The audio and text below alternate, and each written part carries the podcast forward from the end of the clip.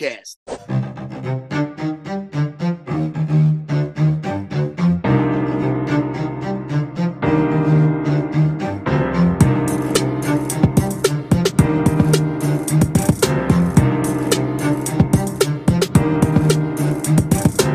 This was his big mistake. fight for Georgia. მოგესალმებით Fight Hopper-ებს, დავბრუნდით. ნოსტალ გიორგი სართალია, რომეო 50 ცენტერაძე 115 ეპიზოდზე. დღეს მე და რომი ვისაუბრებთ ამ ჩვენ დიდ ბრძოლაზე, რომელიც არის main event, თავარი ბრძოლა, შემდეგ შაბათს არის ჩვენი დროით, დილით იქნება კვირას. ადრე მერაბი და იანის ბრძოლა, რა თქმა უნდა, ამაზე ვისაუბრებთ. და პასუხებს გავცემთ Q&A გვექნება fan questions როგორც ესე უწოდებენ მოგესალმებით ყველას ისევ ერთხელ რა თქმა უნდა შეგახსენებთ რომ გამოიწეროთ ჩვენი არხი და გაიზიაროთ რომი როგორი განწყობით ხარ აი ამ ბრძოლაზე ახლა უკვე ძალიან ახლოს არის და აა ბიჭო მე ზოგადად ბრძოლაზე განწყობა ქართული მაქვს, იმიტომ რომ ჩვენ ქართველები ვართ, ჩვენ ჩვენი ისტორია არის ბრძოლა, ჩვენი არსებობა არის ბრძოლა და რომც არ ვიყო მზად, რომც არ ვიყო ხასიათზე, მაინც მაინც ხასიათზე და მაინც განწყობაზე ვარ, საბრძოლოა რა. ასე რომ განწყობა არის. აა ნელა ახლოვდება, იგზნობა მოლოდინებიც რა თქმა უნდა იმატებს და უფრო ძაფრი ხდება. და ისედაც აი განწყობაზე ვარ, რავი, რატომ და უცუდ ცუდ განწყობაზე.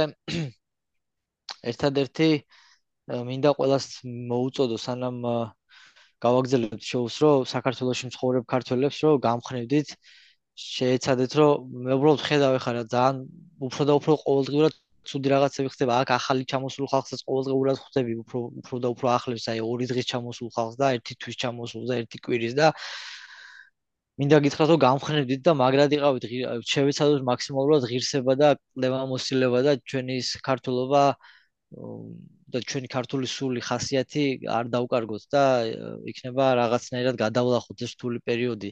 გიყვარდეთ ერთმანეთი, გახსოვდეთ რომ სიკეთე გადამდებია და ვაკეთოთ კარგი საქმე, ერთმანეთი გვიყვარდეს ერთმანეთი მთავარია და რაღაცნაირად გადავლახავთ ამას. აქედან აქაური ქართველები, იქით ევროპაში მყოფი ქართველები და იქით საქართველოში მყოფი ქართველები ერთად ერთ ერთობლივად რაღაცნაირად ნუ უშველოთ საკუთარ თავს და საკუთარ ქვეყანას და ერთმანეთს რა, ასე რომ ხალხო მოგიწოდებთ ყველას სიყვარულისკენ და სიკეთისკენ რა.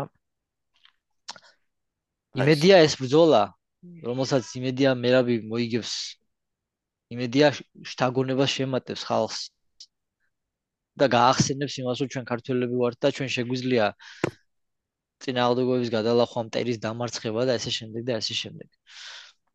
და ამავდროულად მე იმის იმედი მაქვს, რომ ძალიან პოლიტიკურ სახესაც არ მისცემენ ამ ბრძოლას და ძალიან არ გააჯანჯლებენ რა. მე ვიცი, რომ რაღაცნა რაღაც პონჩი ვერაულით მაგას გვერდს, მაგრამ ძალიანაც არ გვინდა რა, გთხოვთ რა.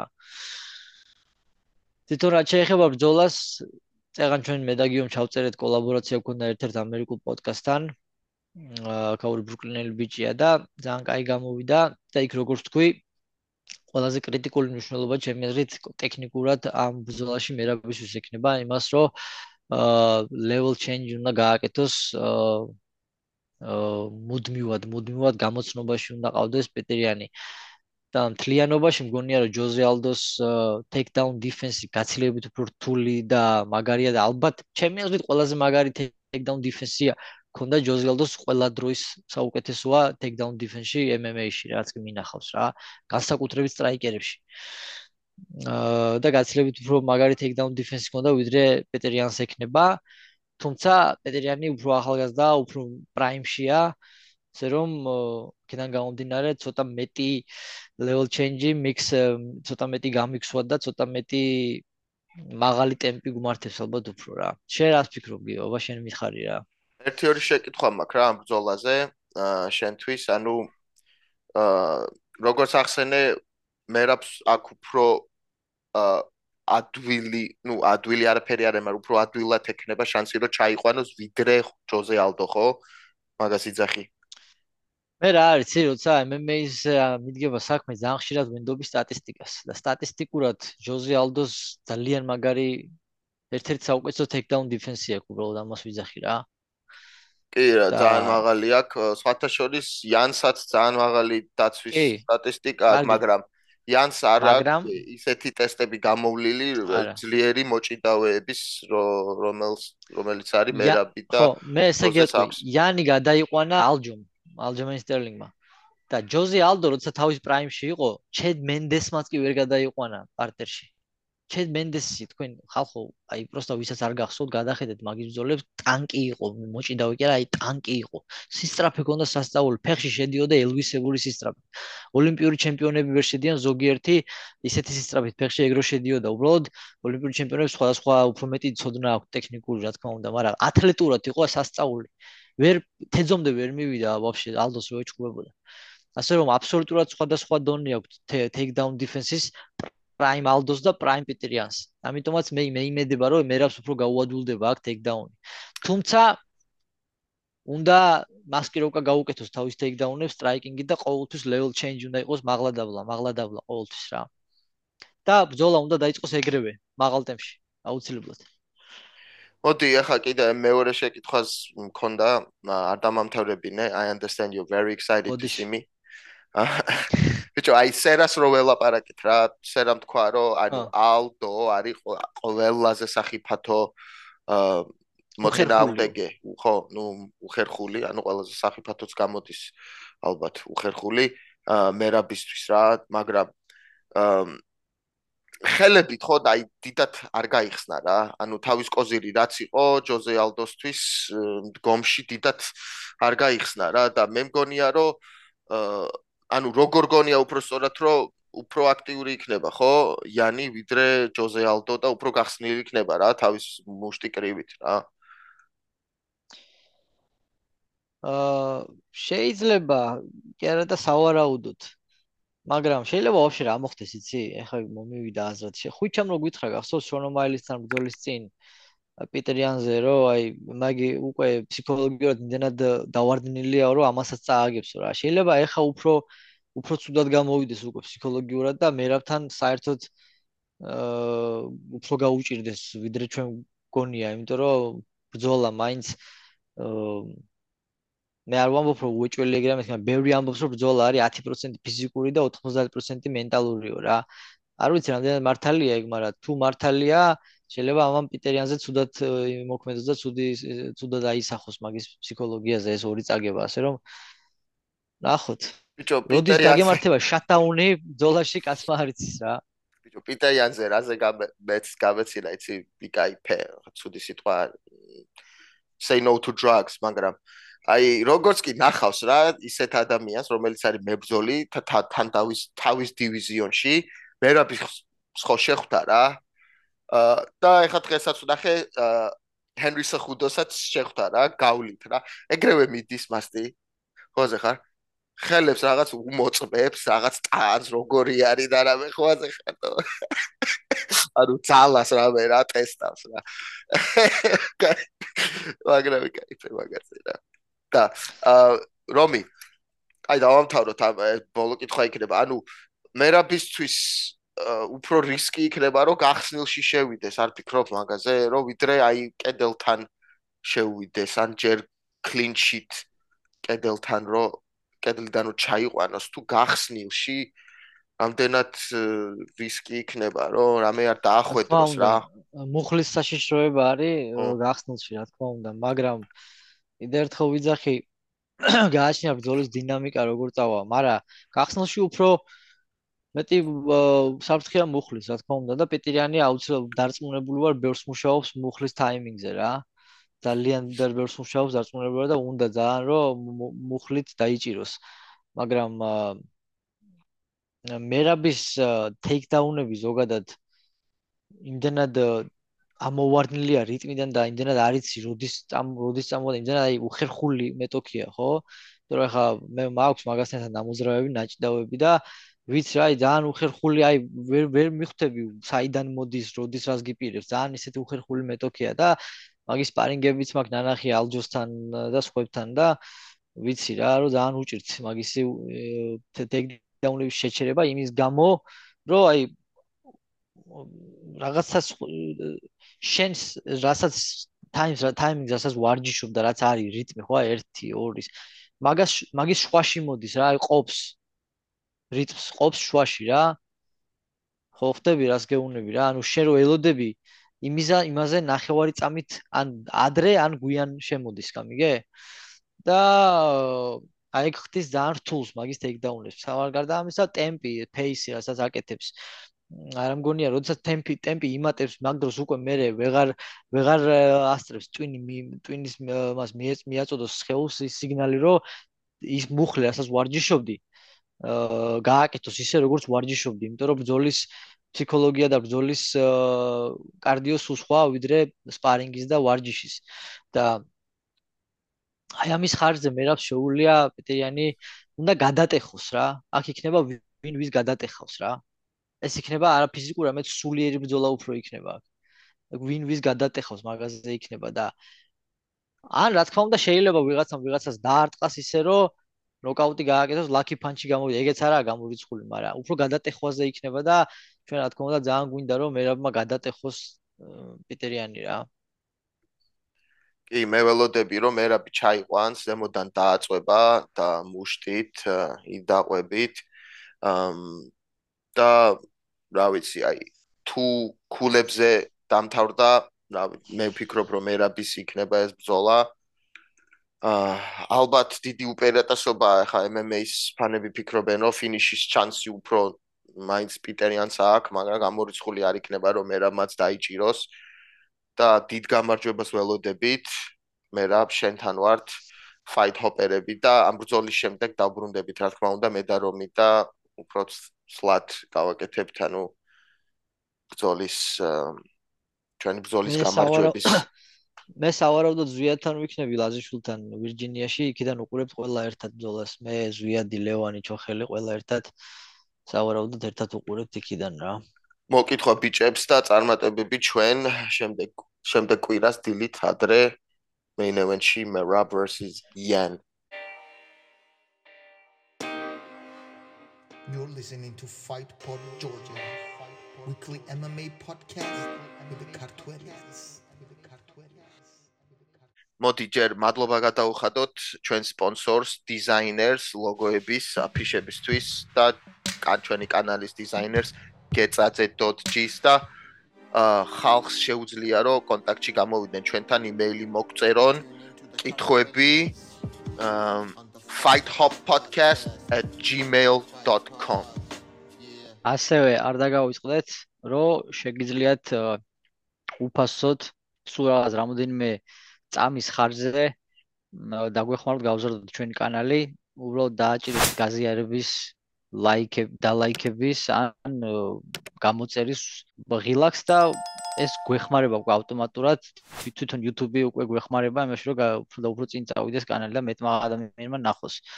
ეს ყველაფერი არის უფასო, რა თქმა უნდა და ჩვენ გვინდა და გსურს რომ ყოველ კვირა ვიყოთ თქვენთან და იმედია ეგრე გავაგზავნებთ კვირაში ერთხელ მაინც. რომი მოდი გადავიდეთ ახლა კითხვებს გავცეთ პასუხები თუ გვექნება ახლა. იმდენი კითხვებიც არისო მაგრამ შეიძლება ისეთი კითხვებიც იყოს რომ პასუხი არ გქონდეს და თუ არ გვაქვს პასუხი რამე მაშინ ინფორმაცია თუ არ გვაქვს მაშინ ამ კითხვას არა ამ კითხვას უბრალოდ არ წავიკითხავთ და იმ პონჩი არ გაუტყდეს არავის რომ ანუ თუ ინფორმაცია არ გვაქვს მაშინ საჭირო აღარ იქნება რომ წავიკითხოთ რა უბრალოდ რომ დრო დრო არ დავკარგოთ. რა თა იცით ალბათ რომ რომიც არის ოჯახის კაცი მუშაობს ამერიკაში მე ჩინეთში ვარ მეც მუშაობ და ხანდახან რთული არის ხოლმე რა რომ ყოველ კვირას აა კონდეს ხოლმე ჩაწერა. მოკლედ გადავდივართ გადავდივართ Q&A-ზე კითხვებს ვეცდებით გავცეთ პასუხები. ალექსანდრე თოფურიაზე თუ ისმის რამე როდის ველოდოთ UFC-ში? და ჭიკაძეზე თუ ისმის რამე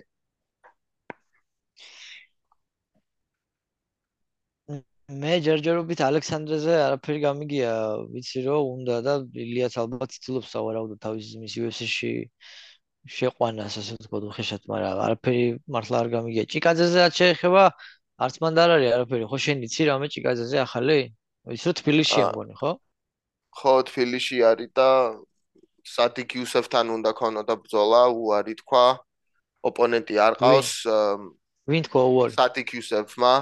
მე ელოდებოდა დიდი პერიოდი აა კორიელ ზომბის, რომელსაც ქონდა დიდი ტრამა და ჩაიშალა UFC კორეა და მან უნდა ყოფილიყო მთავარ კარტაზე და ეხლა არ ყავს ოპონენტი და როგორც ვიცი გიგაელოდება ეხლა რახან ოპონენტი არ ყავს მზად არის და ვარჯიშობს რომ თუ რამე მოხდა იყოს ანუ შემცვლელი მებრძოლი მაქს ჰოლოვეი და ბრანდ ესა რა ქვია ჯონ ალენი თუ არნოლდ ალენი არნოლდ ალენი ხო. კი ანუ ეს ძალიან მაგარი ბრძოლა არის მაქს ჰოლოვეი არნოლდ ალენი და ეცდება თუ ამ ბრძოლაში ვინმე გამოვარდა ამ ბრძოლიდან ეგ შეცვალოს და ეგ ინფორმაცია არის და ალექსანდრე რა ვიცი ძალიან გვინდა და ყველა ველოდებით ალექსანდრე თოპურიას აა დიდი სიამოვნებით კითხავდით დიდი სიამოვნებით კითხავდით ალექსანდრესაც ილიასაც და გიგასაც პირადად და ამ კითხვებს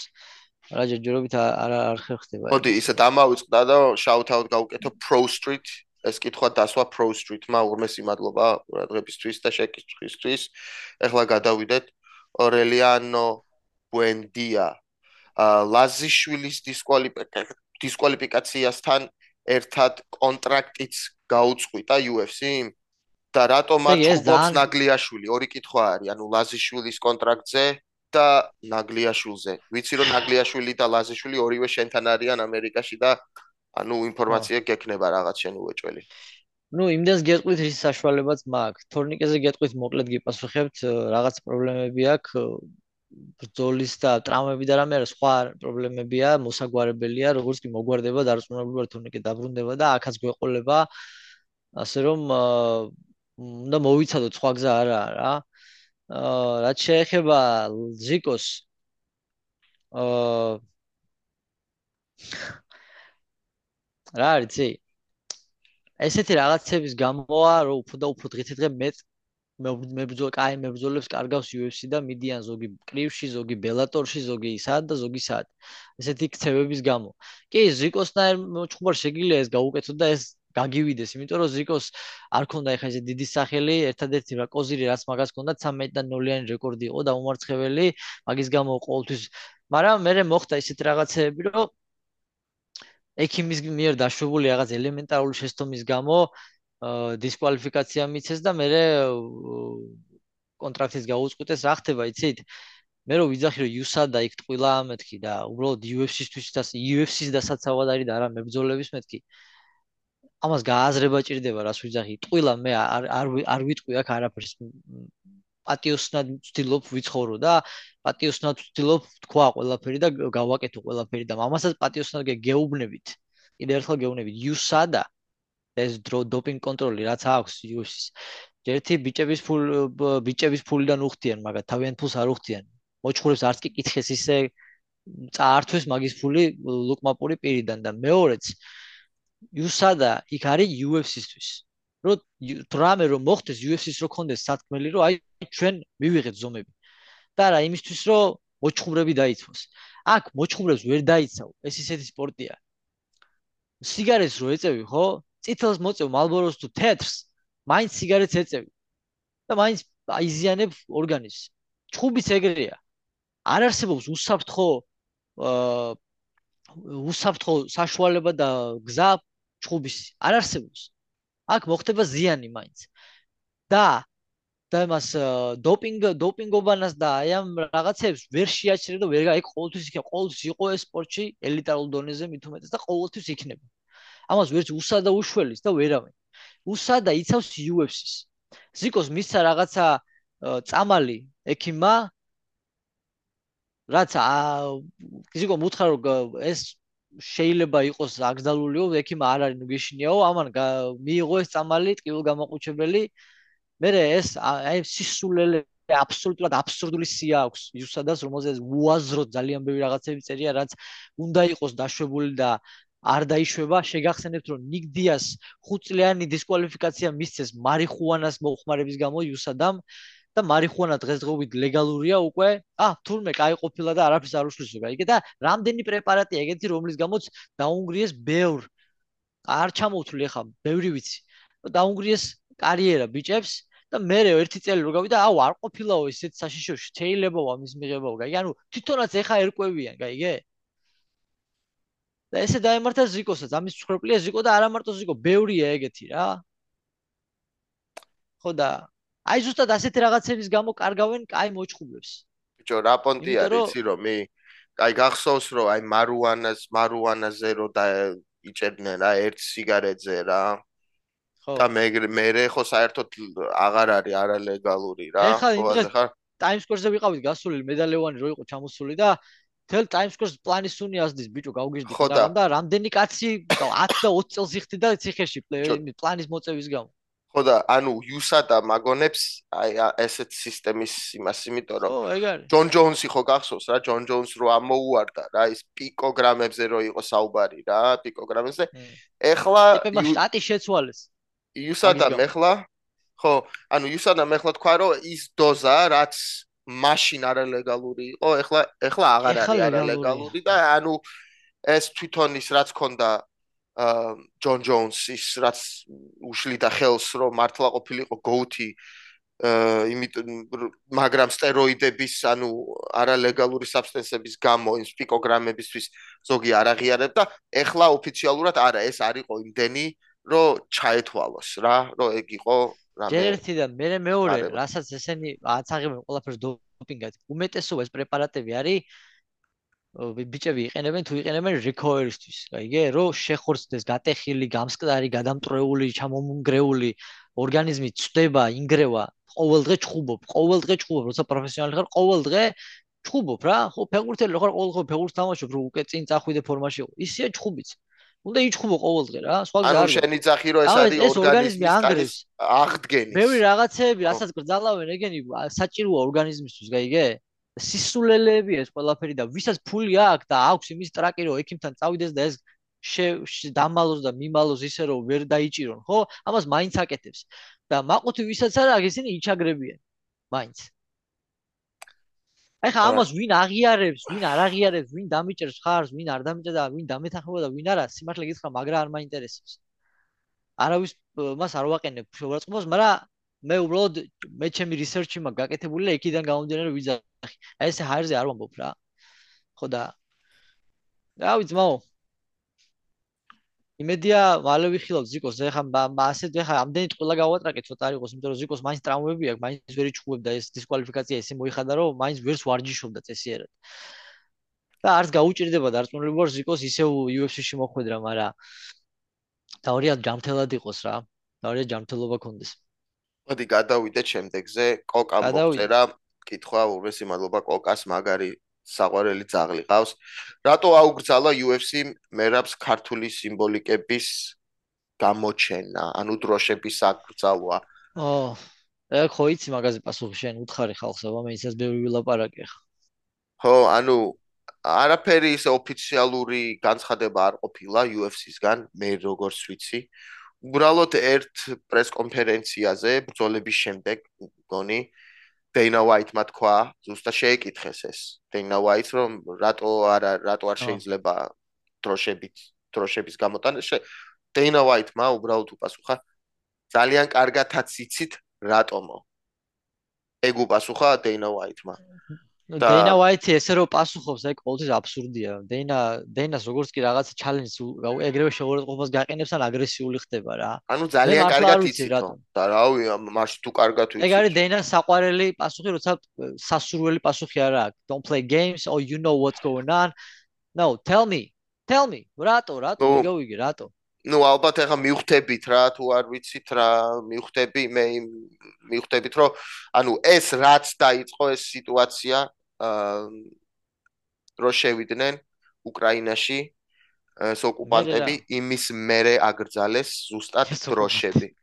ო, ანუ ის ოკუპანტები რო შევიდნენ უკრაინაში მაშინ აგრძალეს. გასაგებია, მე მე არასწორი მგონია და ვეთანხმები მე და ძალიან კარგად მოუკითხებია ეს რაც გააკეთა რა. რა თქმა უნდა. ყველას ვეთანხმები აბსოლუტურად ვისაც თავისი დროშის გამოტანა უნდა და მე მაგის გამო კი რა გამომაგდეს ბელატორში რო ვიყავი, კუთხეში რო ვიყავი ჩოხელთან დროშას არ მატანინებდა შიგნით არ შემატანინა რა. ბელატორსაც აკრძალული აქვს? ხო. და ეს ეგ სხვათა შორის იქ იქ მოხდა ომის დაწყებამდე იყო ეგ. ტიპა ჭიდაობა დამიწყო და მეთქი ახლა ხელი გამიშვი მეთქი თორე რაღაცა ცუძგიზა მეთქი რა და არ მიშვებდნენ მე მარტო დროშა კი არა მეც არ მიშვებდნენ იმაში კლეტკაში რა მიხედავთ რომ სეკუნდანტი ვიყავი და საშვი მქონდა და ყველაფერი. იმიტომ რომ გაუძალიანდი დროშაზე და თან უხეშად მეთქი ბიჭო რა გამიტრაკე შენ საქმე? ადექი დაჯექი არადგე არ დაждე არი მასაკნა დროშა არ შეიტანო რა რა გინდა მეთქი ყველაზე ხარ და მე უცებ ზვიადამ გამოვარდა და რაღაც შემათრია ძალით კლეტკაში რა და დროშა მაინც შეიტანე ხო არა, არ შეგვატანია, მეჭიდავა ძალიან და მეორედ უკვე დაუმალეთ და ისე შევიტანეთ რა. აა, იმიტომ რომ ეგ სურათი მახსოვს დროშით და მეთქი რა. ბიჭო, მე არ ვიცოდი ახლა და არიფივით ხელში მეჭირა და შემქონდა და არ ოპოპო, აი, თან ხელის წაცა უხეშა და მეთქი წესიერად ღვაზე ხარ რა, დაუძაბე. ერთი წამით თუ შეიძლება დავამთავრებ ამ ამ შეკითხვაზე კიდე მინდა რაღაც თქვა რა. აი, სხვა სპორტში, ხო, სოფლიოში რა. აა. აგრძალეს მხოლოდ რუსეთის დროშა, ხო? არ ვიცი მართლა არ ვიცი. და აგრძალეს სპორტი სპორტიდან აუგრძალეს საერთოდ რუსეთს. სპორტი აუგრძალეს, ხო? ვეღარ გამოდიან სპორტში. და ოლიმპიადაზეც რო იყვნენ, ოლიმპიადაზეც რო იყვნენ, დროშა, დროშის უფლება არ კონდათ. და UFC-ს არ უნდა რომ ეს გააკეთოს და გამოდის რომ იზოლაცია არ გაუკეთა რუსეთს. არა არა რუსეთს გაუკეთა იზოლაცია და რუსეთს დაუბლოკა ეს თავის დროშები, ყველას დაუბლოკა. არ ვიცი. ეხა მოიცა. ეხა მაცადე. ბიჭო, თუ დასაბ დაბლოკვა გინდა რაღაცეების, ხო? შენი მოჭხუბრები, შენი ამერიკელი ბიჭები, აქ რო ჩანდიან ჩეჩნეთში და კადიროს რო ხდებიან, მაგაზე გააკეთე რეაგირება და ეგ აკრძალე. რა არ შეგიძლია? კაი, რუსებს ვერ აუგზავნო, ისინი იქ ცხოვრობენ და დაღესტანელებს და ისინი სხვა გზა არ აქვს, ზოგ შეიძლება ვაფშე არ სიამოვნებს და სხვა გზა არ აქვს, იმიტომ მიდიან იმასთან. აა მაგრამ ზოგ შეიძლება სიამოვნებს კიდევაც, რა ვიცი, როგორც ვერს გაარჩევ იქ, რა ვიცი, ზოგი ისე იქცევა, რომ შეიძლება სიამოვნებს კიდევაც, რა ვიცი მე. მაგრამ ეს ამერიკელები რო ჩადიან ფულის ნაცვლად კრიმინალთან, ომის კრიმინალთან რო სურათებს იღებენ, ვიდეოებს დებენ და რაღაცეები, ეგ აკრძალე, მაგრამ ფეხებზე კიდია. ფეხებზე კიდია, ეგ არაწუხებს ეგ მაგათ. ვაფშე აი მაგრა არ აინტერესებს რეალურად. просто აი ეს მაგიტომაც არ ვიღებ ეგეთ რაღაცებს სერიოზულად. რაღაცა დენა რასაც იძახის, UFC რაღაც სანქციებს რო აკეთებს ზოგჯერ ატარებს. ეგ არის ყველაფერი აი უაზრობა რა, აი როგორი უმნიშვნელოა ჩემთვის ვერ წარმოვიდგენ. არც კი თქვენ ვარ დაგესვათ ეგ კითხვა და აი მერაბის რო არ გაეკეთებია ეგ, ხო? არც მეწოდინებოდა, იმიტომ რომ იმდენად სისულელი და უმნიშვნელოა ეგ რა. არ ვიღებ მაგას სერიოზულად რა. ა ჩოხელი როდის დაუბრუნდება? ოქტაგონს ანუ ბელატორს მალე მალე მალე დავით ციკლაურისგან რამე არის რომი ანუ მალე როდის ველოდოთ? ა ანონსები და ანონსდება ყველაფერი როცა ამის დრო მოვა მე არ მაქვს მე იმიტომაც ვარ დაახლოებული ზოგ ზოგიერთ მეგობრები იმიტომ ყავს მოჭხუბრები რომ მენდობიან და როცა ნდობა გაქვს ადამიანის დროზე ადრე არ შეიძლება რაღაცების ლაპარაკი. ვიცი რომ რაღაცა ნიუსები არის ეხლა ზუსტად მაგიტომაც ჩავდივარ რომ ნახო ვილაპარაკოთ იქითური აქითური მაგრამ თავისით ლეონი თვითონ დააანონსებს და თვითონ ბელატორის დააანონსებს როცა ეგ ოფიციალური იქნება ყველაფერი. მაგრამ არის ძრები რა ყველგან ნელა წინ წინ წინ მივიწევთ რა. კარგია მოდი შარლოტანისგან ესეთი კითხვა სანიკიძე და გოგოლაძე აი იქნება ერთი ორი სიტყვა სანიკიძე და გოგოლაძესზე გოგოლაძეს უნდა ქონოდა ბრძოლა ახლა ხო? აი გუშინ უნდა ებრძოლა და წონა ვერ ჩააბარა და გაუქმდა ეს ბრძოლა. ძალიან სამწუხაროა რა თქმა უნდა მედია ეგეთი რაღაცა არა აღარ დაემართება არაზოს თავის კარიერაში და აა წარმატებებს უსურვებს მე მეტი რავია ბა უნდა ვნახოთ როგორ განვითარდება მოვლენები ჯერ მათეს რაც შეეხება, მაგრამ აინტერესებს როგორი დაბრუნდება კამრის მოგების შემდეგ თუ ექნება ისევის როგორ ვთქვათ აი ეს სურვილი მოგების რა, იმიტომ რომ ზოგი კამარს რო იგებს, თუნდაც UFC-ში არ იყოს და უფრო სხვა დაბალი ორგანიზაციის იყოს, შიმშილი უკრებათ მე რა და მაგრამ აინტერესებს მათე როგორი გამოვა რა. ნახოთ. ისე მათესთან მიმოწერა მაქვს და რავი, მეგობრობს და ზოგადად ბძოლაში ზეთყობა რა ზოგადად ისეთი ბიჭი აზე მოსული და ჭკვიანი ბიჭია რა აზროვნებს და მეტყველებს ნორმალურად და სიამოვნო სასიამოვნო მაგასთან საუბარი რა. და ეგ ყოველთვის ჩემი აზრით მე ჩემთვის ეგ ყოველთვის დიდი წინანდალია იმისა რომ მე როგორ ბძოლის ჭკვიანი ჭკვიანი იქნები რა.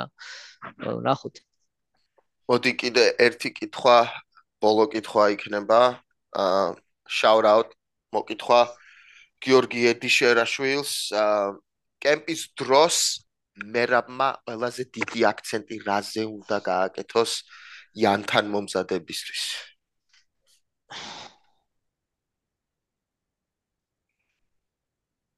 ო, რა ვიცი, აბა. აუ შენ თუ დააფიქრდი ამ ამ კითხვას, ძალიან კაი შეკითხვა არის ისე მართლა რა. აი ყველაზე დიდი აქცენტი რაზე უნდა გააკეთოს? თითქოს პრიმიტიული შეკითხვაა, გაიგე? არა, მაგარი საინტერესო. ხო, და თან თან საფიქრალია, იმიტომ რომ ესე ვერ გამოარჩევ, იმიტომ რომ იმდენად მრავალფეროვანია და იმდენად კარგად არის გაწვრთნილი ყველაფერში პიტერიანი, შეიძლება ერთ რაღაცაზე და ორ რაღაცაზე გამახვილება ყურადღება შეიძლება შეცდომაც იყოს, მაგრამ ზოგადად, კაი, ყველაზე მაგარი მოჭმურები ერთ ორ რაღაცაში არიან მაგრები რა. ტაისონ რა ორი რაღაცა ქონდა ტაისონს აპერკოტსა ტანი ტანში დარტყმა და მე აპერკოტით ამოსვლა. ესე იყო მუჰამედ ალის ესა რა ქვია ბლიც და 1 2 ჯო ფრეიზერიც ეგრე იყო. მარცხენა ჰუკი ქონდა ერთი და მეტი არაფერი ცალი მემარჯვენე იყო და მარჯვენა ახლოს ვერ ხმარობდა. ეგრე იყო ანდერსონ სილვა ყველა ეგრეა ყველა დიდი მაგარი მოჭხურები აქვთ 1 2 ისეთი იარაღი მომაკვდინებელი და მაგის ირგვლივ აგებენ დანარჩენ თავის კარიერას და თავის სკილებს და მერაბი ალბათ ისევ და ისევ თავის კარდიო რაც ბუნებრივად აქვს მაგას მომადლებული და ბევრი მუშაობა არ ჭირდება ისედაც მუშაობს რავი რას არაკეთებს დარბის შენობებზე ზემოდან ხან ხეებზე დახტის ხანისა რავი ვერ ისვენებს იმდენი ენერგია აქტებს სულ რაღაცას გიჟურს აკეთებს და ალბათ აი level change ისე რომ გააკეთოს რომ შესვლის დროს მუხლი არ მოხდეს ან აპერკოტი არ მოხდეს. აი ეგ ეგ იქნებოდა ჩემთვის იდეალური ძალიან კაია, ძალიან კაია. ეს არის ყველა ჩემთვის ყველაზე სახიფათო ის იქნება შესვლის დროს რომ არ მოხდეს მართლა არ დაახვედროს და რა თქმა უნდა ალჯემეინ სტერლინგს ახლა უკვე ორჯერ აქვს გამოვლილი კამპი და ბრძოლა და მაგის რჩევაც ძალიან გამოადგება, ხო. ხო, ალჯემეინ სტერლინგის რჩევა, რჩევები აუცილებლად უნდა აიღოს. ხო, უღრმესი მადლობა ყველას და თქვენთან კიდე გამოაგზავნეთ კითხვები. თუ ვერ თუ ვერ მოვასწარით ამ იმაში პასუხისგაცემა კიდე თავიდან გამოაგზავნეთ უეჭველი ვნახავთ. გამოაგზავნეთ გააგზავნეთ გამოგზავნა. ხვალ დაგეგმილი მაქვს ძალიან მაგარი რაღაცა. იმედია გიოციკ იქნება თენგოსთან ერთად. თუ არა და მარტო მე და თენგო ვიქნებით. ბევრი რაღაცებია კიდე წინ რასაც ვაკეთებ უკვე დაგეგმილი არის და ზოგს ვაკეთებთ. აა დაგვიდექით გვერდში და ძალიან ძალიან მაგარ რაღაცებს გვირდებით რა ძალა ერთობაშია, სიკეთე გადამდებია, გიყვარდეს ერთმანეთი რა. აბა თქვენც. უღრმესი მადლობა და დროებით Fight Hoppers.